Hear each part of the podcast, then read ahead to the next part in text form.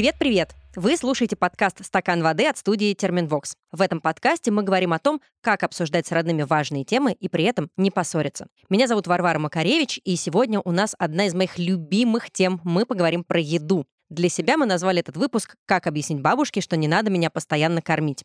Откуда берутся наши пищевые привычки и что с ними делать, поможет разобраться Лидия Ионова, врач, антидиетолог, психолог и специалист по изменению пищевого поведения. Лидия, добрый день. Здравствуйте. Мы в этом подкасте обычно говорим про отношения с родителями, а сегодня еще очень хочется поговорить про отношения с едой. Это вообще правильное словосочетание, что оно в себя включает? Словосочетание абсолютно правильное. Оно включает э, все виды пищевого поведения, все, что можно, соответственно, себе на эту тему представить. То, какие есть э, запреты или разрешения у человека, то, как э, складывалось его детство, что как, там ему давали есть мамы, папы, бабушки, дедушки, что человек любит, не любит, как в результате сам к себе относится и, исходя из этого, как он выстраивает свои отношения с едой. Что в таком случае мы называем здоровыми отношениями с едой? Эта тема не занимает у человека 80% его мыслей, как это бывает при расстройствах пищевого поведения. Когда человек э, в состоянии почувствовать, когда ему достаточно, и закончить еду, когда еда не является единственным способом успокоиться, снять тревогу, э, расслабиться, уменьшить стресс, или наоборот добавить себе радости, или наградить себя, такое, к сожалению, сожалению, встречается очень часто. А если человек, наоборот, воспринимает еду исключительно как функцию, просто поддержание жизнедеятельности в своем организме, это тоже здоровое отношение? Нет, это другая крайность, конечно же, потому что в норме на самом деле еда нас релаксирует, на самом деле еда доставляет нам радость, и проблема это становится только когда это единственная форма релаксации или получения радости. Мы и наши родители, а уж тем более бабушки и дедушки, росли в очень разных условиях, была и разная политическая, и социальная ситуация. Мне бы хотелось попробовать разобраться, как формировались э, как раз пищевые привычки у разных поколений, под влиянием чего. Вот если мы сейчас с вами прям попробуем пройтись по этим поколениям. Давайте. А, давайте начнем вот с условных бабушек и дедушек. Да. Что было такого у них, как они росли и воспитывались, а, к чему привела их вся любовь к перекармливанию внуков? Ну, давайте мы определимся, какие это годы. Давайте, например, поговорим про послевоенные вот Послевоенные. Угу. Смотрите, в послевоенные годы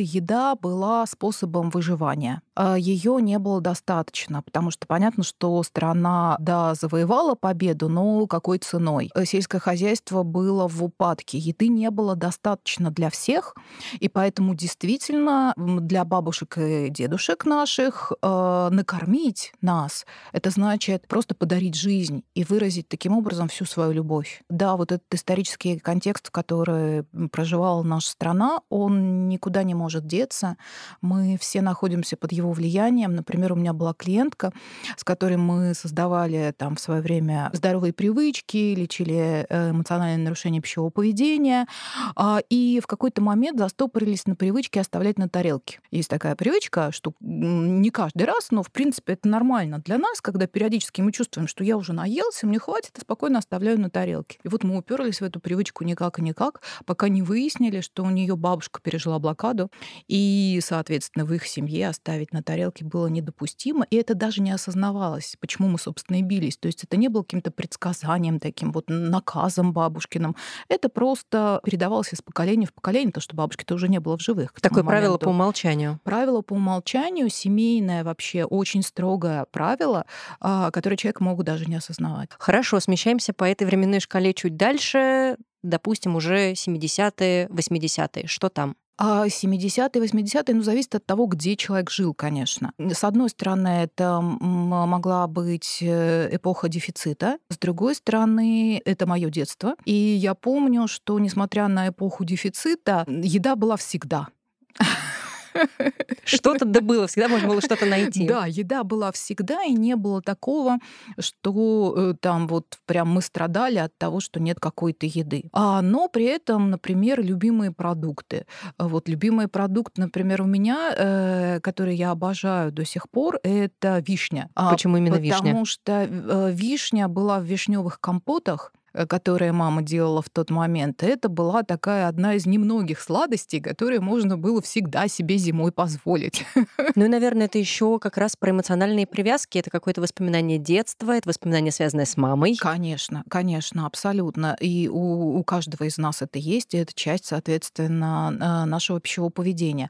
Но мне кажется, здесь меньше повезло тем, кто э, в 90-е родился и взрослел, потому что э, вот у меня, например, есть подруга, которая моложе меня, это было ее время детства, и она сталкивалась с ситуацией голода. И у нее, да, такая детская травма, что иногда ну, нечего было есть, кроме макарон. А, и это, конечно, в общем-то, накладывает отпечаток на то, как будут выстраиваться отношения с едой у взрослого человека. А это перекликается как раз с опытом послевоенного поколения, например, потому что немножко похожая история или нет? Не обязательно. Вот совершенно не обязательно, потому что это может быть, а, вот как у нее, например, не э, переедание, не обжорство, а наоборот, рестриктивное, это называется пищевое поведение, когда, ну вот, запрет — это нормально. Если я мало ем, это нормально, потому что это было нормально в детстве. Давайте тогда еще посмотрим за финалем тем поколением, которое родилось в нулевые, которым сегодня как раз около 20. Угу. Они тоже совершенно в другой обстановке росли. Количество супермаркетов, а, общепита и вообще доступной еды совершенно иное. Как это повлияло на их пищевое поведение? И количество, и качество еды совершенно другое, потому что это уже началась эпоха фастфуда, которого не было там в 70-е, 80-е, начало 90-х. И эта э, еда всегда в доступе, но при этом качество этой еды может быть очень такое не очень. очень не очень. И э, да, э, с этим тоже могут быть связаны проблемы, когда человек утешает себя, э, например, фастфудом, успокаивает и, и так далее.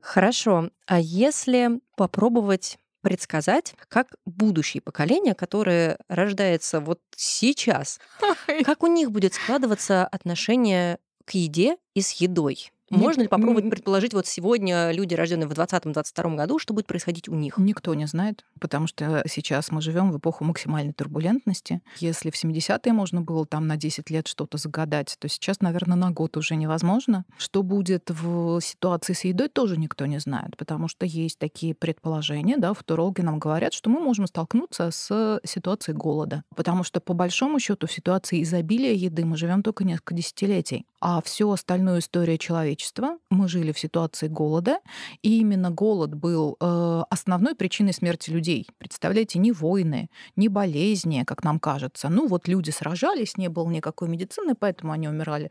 Нет, они умирали, потому что не было еды. Именно поэтому мы имеем все эти гены, которые, ну, в общем, называются такие гены запасательства. И именно поэтому э, у нас нет э, практически такой, ну, очень слабо выражена эволюционная привычка останавливаться. Эволюционная эволюционно наше тело и наш мозг приспособлен к тому, чтобы мы ели и накапливали. Интересно. У нас Одна из э, историй, которая пришла нам в бот, вернее, даже из комментариев, был про то, что э, человек очень торопится, когда ест. И на это обычно как раз указывали родители во время uh-huh, семейных uh-huh. застолий. Что это говорит об отношении к еде? Там какая-то ценность заложена, какой-то страх, почему люди вообще быстро едят? Несколько может быть причин. Чаще всего это люди, для которых вообще вот э, характерны быстрые действия. Э, это люди, которые точно так же, как быстро едят, быстро действуют, быстро очень думают, э, мысли у них текут просто рекой. И это про то, что, э, может быть, нет навыка побыть самим собой в ощущении безопасности.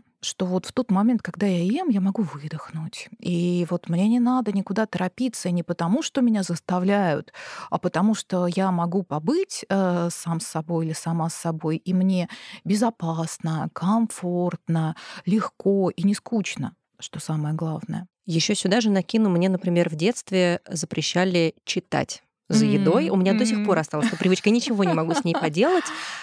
Почему это правильно или неправильно. Может быть, можно читать за едой и все равно ей наслаждаться. Одна из здоровых привычек — это, конечно, еда отдельно от других видов деятельности. Это отдельно... Я тоже очень любила читать за едой, причем книжки. Это еда отдельно от книжек, но сейчас уже никто не читает книжки, да, все смотрят э, там или соцсети, или YouTube, или что-то еще в, в телефоне. Раньше ну, смотрели ну нет, телевизор. нас мало, но все таки еще есть люди в наших рядах. Есть еще, да, прекрасно. И это действительно привычка. Вот прям чистой воды привычка. И Почему она не очень хороша? Потому что когда мозг занят обработкой какой-то другой информации, которая в этот момент поступает, а, пищеварение не происходит адекватно. Меньшее количество соков выделяет, например, там поджелудочная железа, не так адекватно перевариваются белки, жиры, углеводы, все, из чего состоит еда. И э, самое главное, о чем мы не задумываемся, мы меньше получаем удовольствия. И даже дело не в переедании, хотя это тоже, в общем, проблема, да, человек может просто не заметить, что он наелся. А дело в том, что, ну, в общем, нормальное пищевое поведение — это получать удовольствие от еды. В общем, тут наши родители и бабушки как раз правы. Окей, один балл в их пользу. Но бабушки еще славятся тем, что, помимо того, что не запрещают читать за обедом, а, пытаются в детстве всячески накормить. Как это потом сказывается на отношениях с едой и на пищевых привычках человека, который вот вырастает из этого семилетнего возраста, а, что он он как взрослый испытывает по отношению к еде после такого детства, где вы все время пичкали котлетами и пирожками?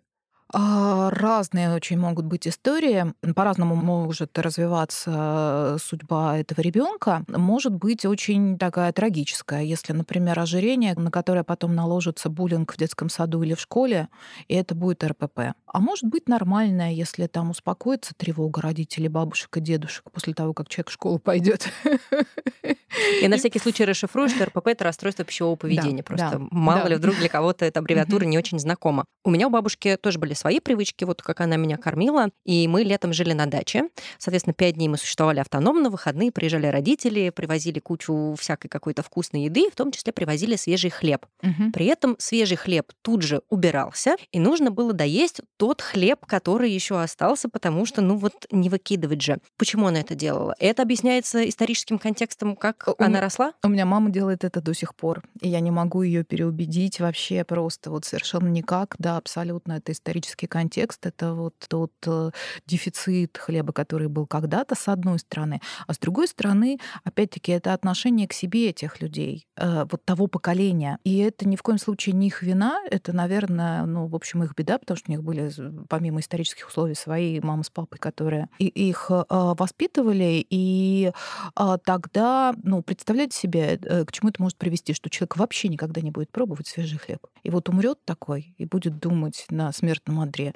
ну чё ж я всю жизнь жила, хлеб складывала, а свежего так и не попробовала. Как попробовать тогда построить диалог и переубедить, э, хотя я услышала, что вы сказали, что вам это пока не удалось, но как построить диалог, чтобы не обидеть своего любимого родственника, но при этом дать понять, что вам бы очень хотелось, чтобы вы все ели свежий хлеб, и этот человек в том числе, естественно. Вот прямо ровно этими словами и говорить, что мне бы было очень приятно, я э, вот когда покупала, я так хотела, чтобы ты получила удовольствие, и смотри, его не обязательно откладывать, потому что вот он сейчас здесь в доступе, и ты можешь попробовать, и мне это будет очень-очень приятно. Мне не хочется, конечно, сегодня бабушек делать каким-то просто исчадием ада. Ни в коем случае. И да-да-да, ни, ни в коем случае. Угу. Сразу говорить, что все бабушки прекрасные, мы их всех очень любим. Но есть у них все-таки привычки, которые ну, нас иногда уже немножечко удивляют, скажу так. И знаю бабушек, которые, например, считают, что нормально съесть какой-то заплесневелый продукт, ну вот условно варенье угу. в банке. Вот оно угу. стояло, да что с ним угу. вообще будет, угу. давай доедим. Что здесь не так с этой привычкой? И опять же, как попробовать человека от нее отучить? Ну, корни те же. Это история, когда еда не была в доступе, да, и человек голодал. И это осталось на бессознательном уровне, и сейчас сознание, оно не, ну, как бы реальность не тестирует адекватно. Вот, мне кажется, самая неблагодарная история пытаться кому-то э, доказать какую-то свою правоту. А, но вот если ей так нормально, и если это не приводит к каким-то там серьезным проблемам, ну, ну оставьте человека в покое. С возрастом мы становимся все более и более ригидными. Нам все тяжелее менять свои паттерны своего поведения, привычки своего поведения. Поэтому, ну, хочется бабушке, пусть она сделает так, как ей хочется.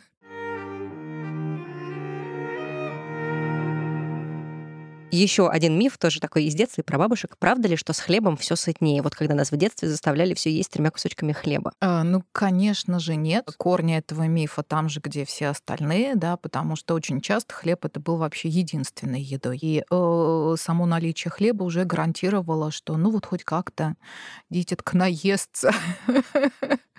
а значит, выживет. И это не просто про любовь и заботу, да, это еще и про выживание. Хочу вернуться к одному моменту, который начали начали проговаривать, но, может быть, мне бы на нем хотелось сделать некий фокус. Про курение часто говорят, что если человек уже курит в течение всей своей жизни, что uh-huh. в пожилом возрасте, в общем, действительно и не стоит бросать, потому что стресс для организма будет даже сильнее, чем если он продолжит курить в каких-то небольших дозах. Сейчас такой дисклеймер, никого uh-huh. не призываю, uh-huh. очень вредно, ужасно, не курите, пожалуйста. Можно ли сказать, что то же самое и с едой, что если уже есть какие-то пищевые привычки, выработанные годами, что, может быть, не стоит действительно пытаться своих родителей или бабушек с дедушками принудительно отучать от чего-то, что кажется вредным. Не стоит это делать членам семьи категорически, э, потому что это может э, очень испортить ваши отношения. Вы можете утратить ту близость, э, которая, ну, в общем, нормальна в отношениях со старшим поколением, теплоту, если возьмете на себя такую функцию контролирующего родителя теперь, да, поменяетесь местами. А нормально, если об этом говорят врачи, нормально, если об этом говорят ну, диетологи, например,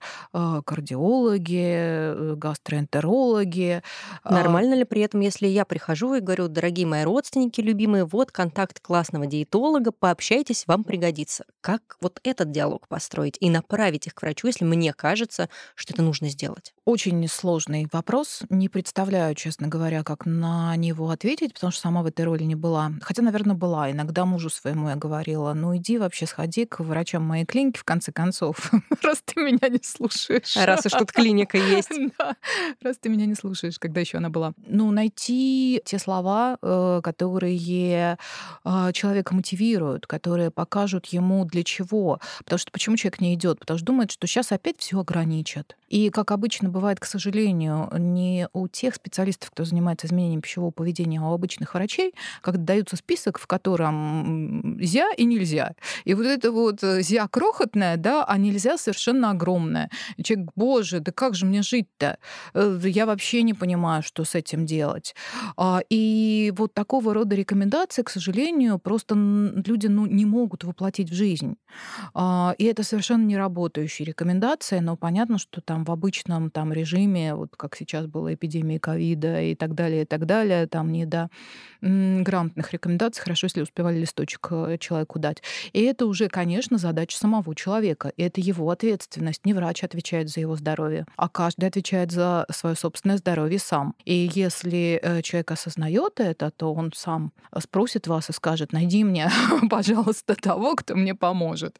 А, я готов или готова. Главное дождаться запроса. Многие эксперты нам в подкасте говорят, что если хотите кому-то помочь, дождитесь, пока человек сам придет и попросит вас о помощи. Знаете, э, на самом деле здесь понятно абсолютно, что делать, потому что э, э, есть теория уже давным-давно, там, в прошлом веке она еще была создана, как мы меняем свое поведение. И вот то, о чем вы говорите, это первая стадия незаинтересованности потребности в изменениях, и здесь никакие советы не работают.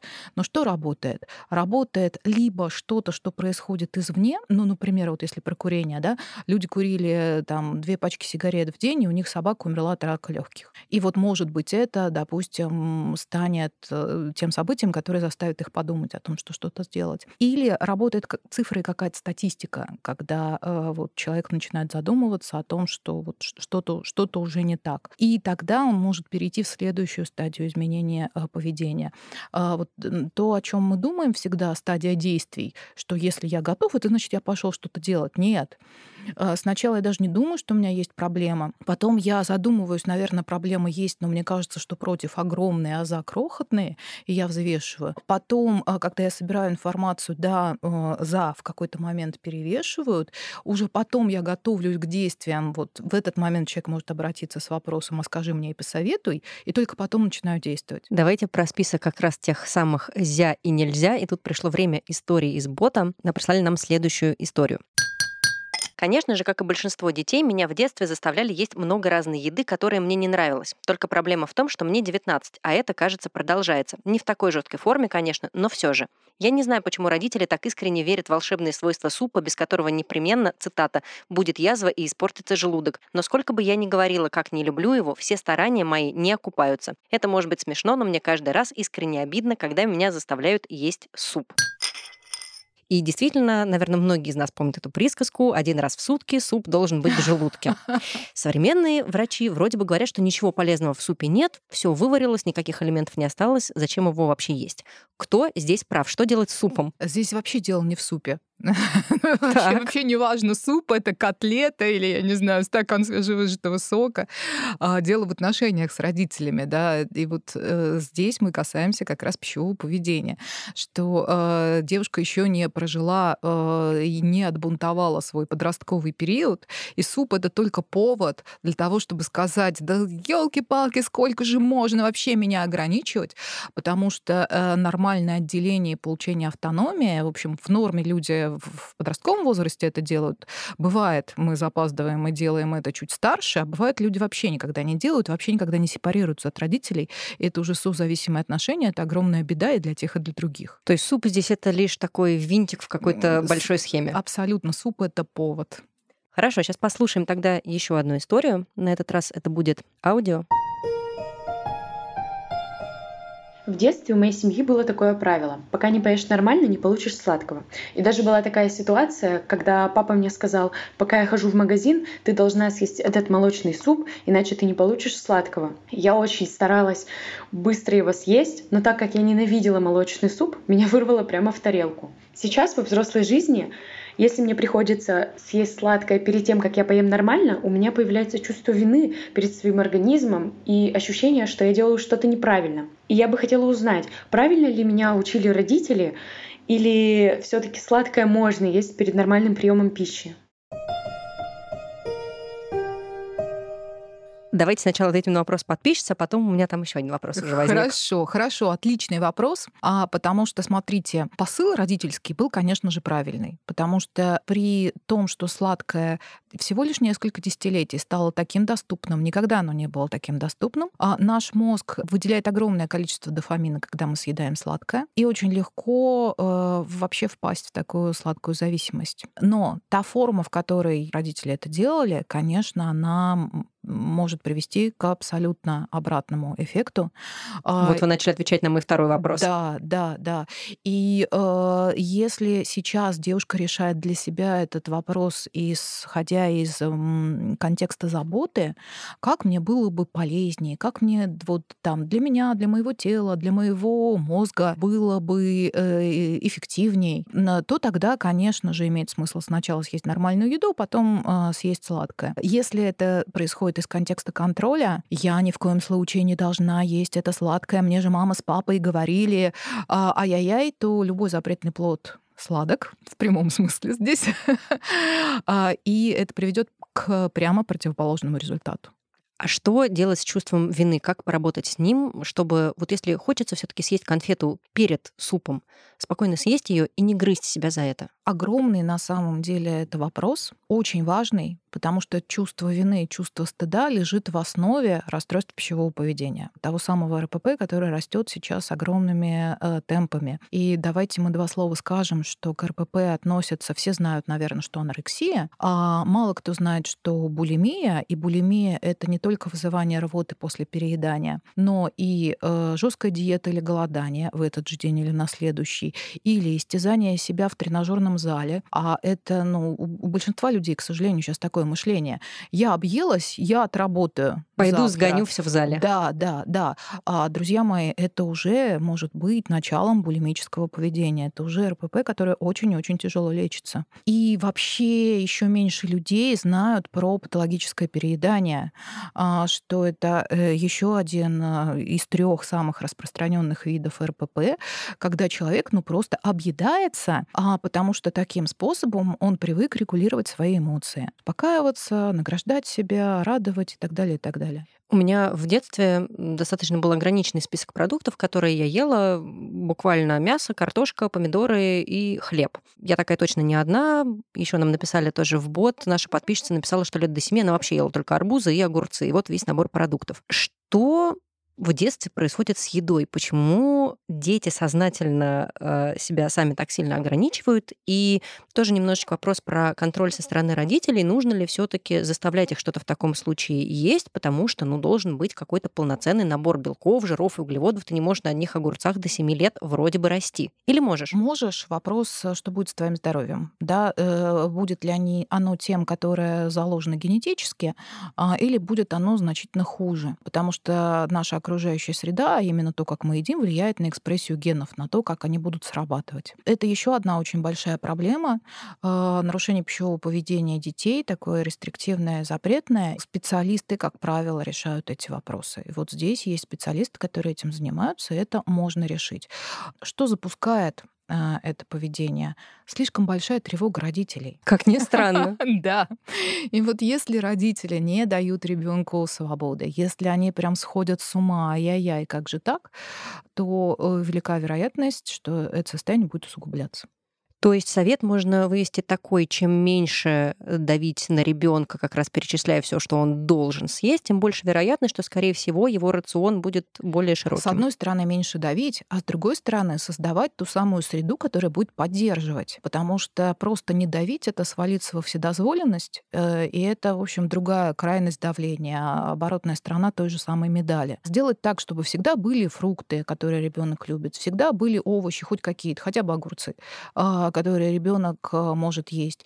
А периодически на столе появлялись какие-то новые продукты, ребенок просто видел, как э, люди их пробуют. В этом плане очень хороши какие-то поездки и даже пионерские лагеря могут, как ни странно, помочь. А там просто, да, нет выбора, и ты начинаешь есть все, все подряд. По себе иногда знаю. Один из продуктов, который в историях, которые нам прислали, сыграл практически главную роль. У нас было несколько историй про злосчастный молочный суп, которым, кажется, в детстве мучили всех. Ну, опять же, в детских садах давали тогда всем.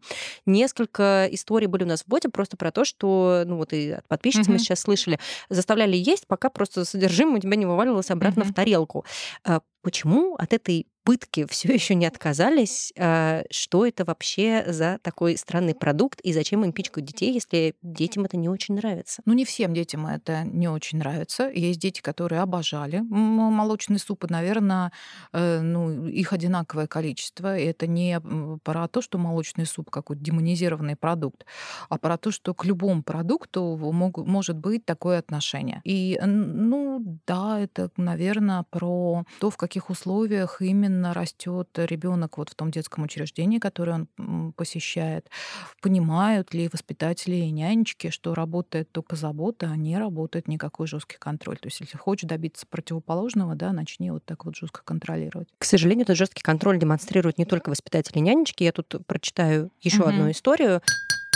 Мама никогда не заставляла меня есть через силу, но однажды меня оставили у какой-то тети в гостях, и там за обедом мне в суп положили майонез, а я не ем майонез, и тогда терпеть его не могла. И вот мне поставили этот суп и заставляли его есть, иначе я не пойду со всеми гулять. Я пыталась объяснить, что я не ем не суп, а майонез. Никто не слушал. Услышали меня только после того, как я начала громко рыдать.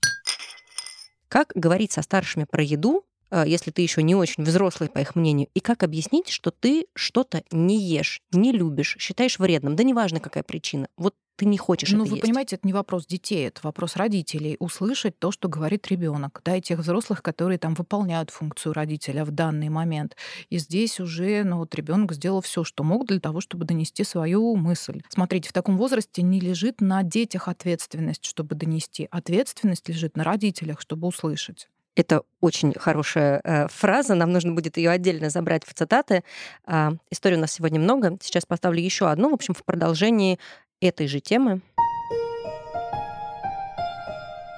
То, что я не ела мясо, вообще в детстве никто не понимал ни при каких условиях. Меня иногда заставляли есть мясо. Например, были у меня родственники, которые меня любили заставлять, я всегда отказывалась. Однажды я согласилась, меня при них стошнило, и они меня больше не заставляли. Также было, например, с вареной морковью как я до сих пор помню, как меня от нее стошнило, и больше я боялась просто пробовать снова.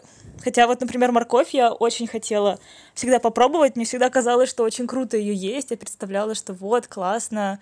Я ее ем, она такая хрустит, такая красивая. Но каждый раз, когда я ее пробую, возникает этот рвотный рефлекс. То же самое, например, когда шашлык вижу, но я уже знаю, что это лучше не пробовать. Вот. И когда в детстве не ела мясо, никто не понимал, но со временем я стала, например, говорить, что я вегетарианка, и люди отставали. Хотя на самом деле я, конечно, не по каким-то этическим причинам не ем мясо, но люди как-то это более-менее понимают. Со временем еще произошло то, что я начала есть некоторые виды колбасы, и мне приходится э, теперь с новыми знакомыми врать, что я вегетарианка, и при этом не есть при них колбасу, чтобы ничего такого странного не произошло. Например, была ситуация, когда нам давали бутерброды на каком-то перекусе, и они были с колбасой и сыром. И мы с моей подругой подходим, и она такая говорит, вот, эта девочка-викторианка, и меня спрашивают, ну что тогда только с сыром? Я говорю, нет, только с колбасой. Я попробую коротко сформулировать вопрос и посыл mm-hmm. из этого сообщения, потому что мне он тоже понятен и очень близок. Когда ты не ешь какие-то продукты, а дальше над тобой начинается некая, как я считаю, форма психологического насилия, когда тебе говорят, ну попробуй, ну это вкусно, ну хотя бы кусочек. Как, когда ты уже взрослый, настроить эту коммуникацию и объяснить людям, что ты чего-то не хочешь, и почему людям так сложно принять, что ты, возможно, не ешь что-то, что они считают очень вкусным и очень любят? Ну, потому что у людей, э, у большинства вообще большие проблемы с границами. Э, и принять, что другой человек может отличаться от меня, не каждый способен. Большинство людей живет в парадигме, что раз я так делаю, значит так правильно. Такая грустная ситуация. А как быть человеку, и, который как раз сидит и пять раз должен вежливо сказать «нет, большое спасибо, но я не буду». И это не только еды, кстати говоря, касается. Еда — это просто вот как это в еде, как в капле воды отражается весь океан в пищевом поведении. Точно так же, если человек будет в какой-то другой области себя иначе вести, с тем же самым абсолютно он столкнется. Обозначать свои границы словами. Не «спасибо, дорогие товарищи, я жду, когда вы меня в следующий раз попросите», а «спасибо, э, я это не ем, а, и у меня достаточно об этом спросить съесть один раз. Я с этим сталкиваюсь очень часто, потому что, кроме того, что у меня очень большой список продуктов, которые я просто не люблю, я еще не употребляю алкоголь. И каждый раз вот эти бесконечные вопросы, а почему, а что, а, а болеешь ли? Да. да, это просто самый любимый вопрос. И я вот про еду и про алкоголь чаще всего пытаюсь найти какую-то формулировку, как мне ответить, чтобы действительно люди дальше меня не мучили, мы могли бы передвинуться уже какой-то более интересной теме для обсуждения. Еще одна история, у нас их действительно сегодня много. В детстве я была довольно пухлым ребенком. У меня не было ожирения, я просто была плотного телосложения из-за диабета. Моя бабушка с четырех лет говорила мне, нужно худеть, толстую тебя никто не полюбит. Бабушка живет в другом городе, и когда мне было 6 или 7, мама отправила меня к ней на лето. Бабушка меня практически не кормила, а если кормила, то в основном пресной едой. Через пару недель я впала в гипогликемическую кому. Теперь у меня РПП, и мне приходится работать с психотерапевтом. Здесь нет никакого вопроса, но, наверное, попрошу просто прокомментировать эту ну, историю. Это типичная история развития РПП, расстройства пищевого поведения. Именно так обычно это и бывает, ну, с разными, с огромным количеством разных вариаций. Корни, как правило, всегда в детстве. И страшно, если вспомнить как раз ваши комментарии про то, что ответственность здесь не на ребенке, а на взрослом. Что, может быть, стоит знать взрослым, что сейчас вот вы можете озвучить, чтобы будущие поколения родителей так э, к своим детям не относились и не вели себя так, чтобы это не приводило к РПП в дальнейшем? А чтобы это не приводило к РПП, очень важно с детьми создавать надежную привязанность. Как это сделать? Звучит очень красиво. Надежная привязанность очень у маленького количества людей бывает. Что это значит? Это значит, когда ребенок нуждается в утешении взрослого, это утешение ему давать давать словами, давать телесно, успокаивать, с тем, чтобы ребенок в состоянии э, был увидеть, что мир — это безопасное место. И в тот момент, когда он нуждается в этом утешении, он его получит сначала от взрослого. И получая регулярно его от взрослого, он научится утешать себя сам. Эти слова надо тоже где-нибудь э, высечь, просто чтобы все их читали и знали. И у нас сейчас будет заключительная история, потом я задам вопрос. Угу. Очень хорошо помню момент, когда моя мама из мамы превратилась в настоящую бабушку. Вот когда у меня родились дети, еды в доме стало прям много. Она и до этого хорошо и вкусно готовила, как любая мама, а теперь стала готовить еще и много, как бабушка. И большая проблема вырисовалась в связи с тем, что я сам-то большой любитель пожрать, поэтому как только приезжаем к маме, к родителям из э, праздничного стола выйти вообще невозможно, да и даже из обычного, в общем-то, получается с трудом. И не то чтобы это прям проблема, я-то всем доволен, но жена топит за ЗОЖ, в общем, правильно делает, и как-то да, легкое неудобство получается. Сформулирую вопрос так. Как примирить все поколения в семье или все стороны, учитывая, что у нас у всех разные пищевые привычки, у нас у всех какой-то разный пищевой быт. Но при этом, конечно, хочется, чтобы твои родители, твоя вторая половина существовали в мире, чтобы вот это застолье приносило бы удовольствие всем. Как здесь выстроить эту коммуникацию между майонезными салатиками и любовью к ЗОЖу? А коммуникацию между вот любовью через еду а, можно выстраивать, если показать э, э, вот старшему поколению, как бы хотелось, чтобы родители, вот мама с папой, да, проявляли любовь к своим внукам помимо еды. Что, например, вы ожидаете, что они там погуляют с ними, на детской площадке, или если дети уже побольше, да, сходят на какую-нибудь выставку, или э, там съездят в какой-нибудь парк, или там покатаются, я не знаю, на, на роликах, на самокате, да, на, на чем угодно. Потому что, к сожалению, очень часто нахождение за едой — это самый простой способ коммуникации. И беда в в том, что часто он становится единственным. Он еще и очень приятный. Он очень приятный, конечно, именно поэтому так, э, ну, ну проще всего, да, открыть холодильник, достать еду, и не надо думать, а какой фильм любят мои внуки, а чем они увлекаются, а куда бы мне их отвезти, да, то есть это значительно сложнее, но намного интереснее. Маленькое уточнение, не обидим ли мы при этом наших тех самых бабушек и дедушек, сказав, что, слушай, пирожки классно, конечно, но лучше бы вы на площадке погуляли вместе. А вы знаете, человек нельзя обидеть, он может только обидеться. ну, конечно, если это будет сказано в нормальной, конструктивной форме, и я не думаю, что там невестка будет говорить, а ну-ка, кто там, свекровь, да? Ты что тут вообще пирогов на стол накидала, пошла бы погулять? Нет, если это будет нормально, по-человечески сказано, а, а лучше не просто сказано какие-то примеры э, приведены, а лучше вначале взять бабушку с собой и сказать, о, посмотри, вот как здорово там нам на самокатах покататься, или о, в парке погулять, или о, рыбок покормить, куда-то еще сходить, то тогда это э, проживание в опыте э, для старшего поколения, ну, для любого, э, оно будет значительно более понятно, чем какие-то слова. Спасибо большое. Как очень часто в наших выпусках я, в общем, прихожу к выводу, что главное — это коммуникация, доверие, доверительные и уважительные отношения друг к другу. И это, в общем, ключ к успеху. Спасибо вам большое за этот разговор. Спасибо вам, что позвали. Было очень-очень приятно.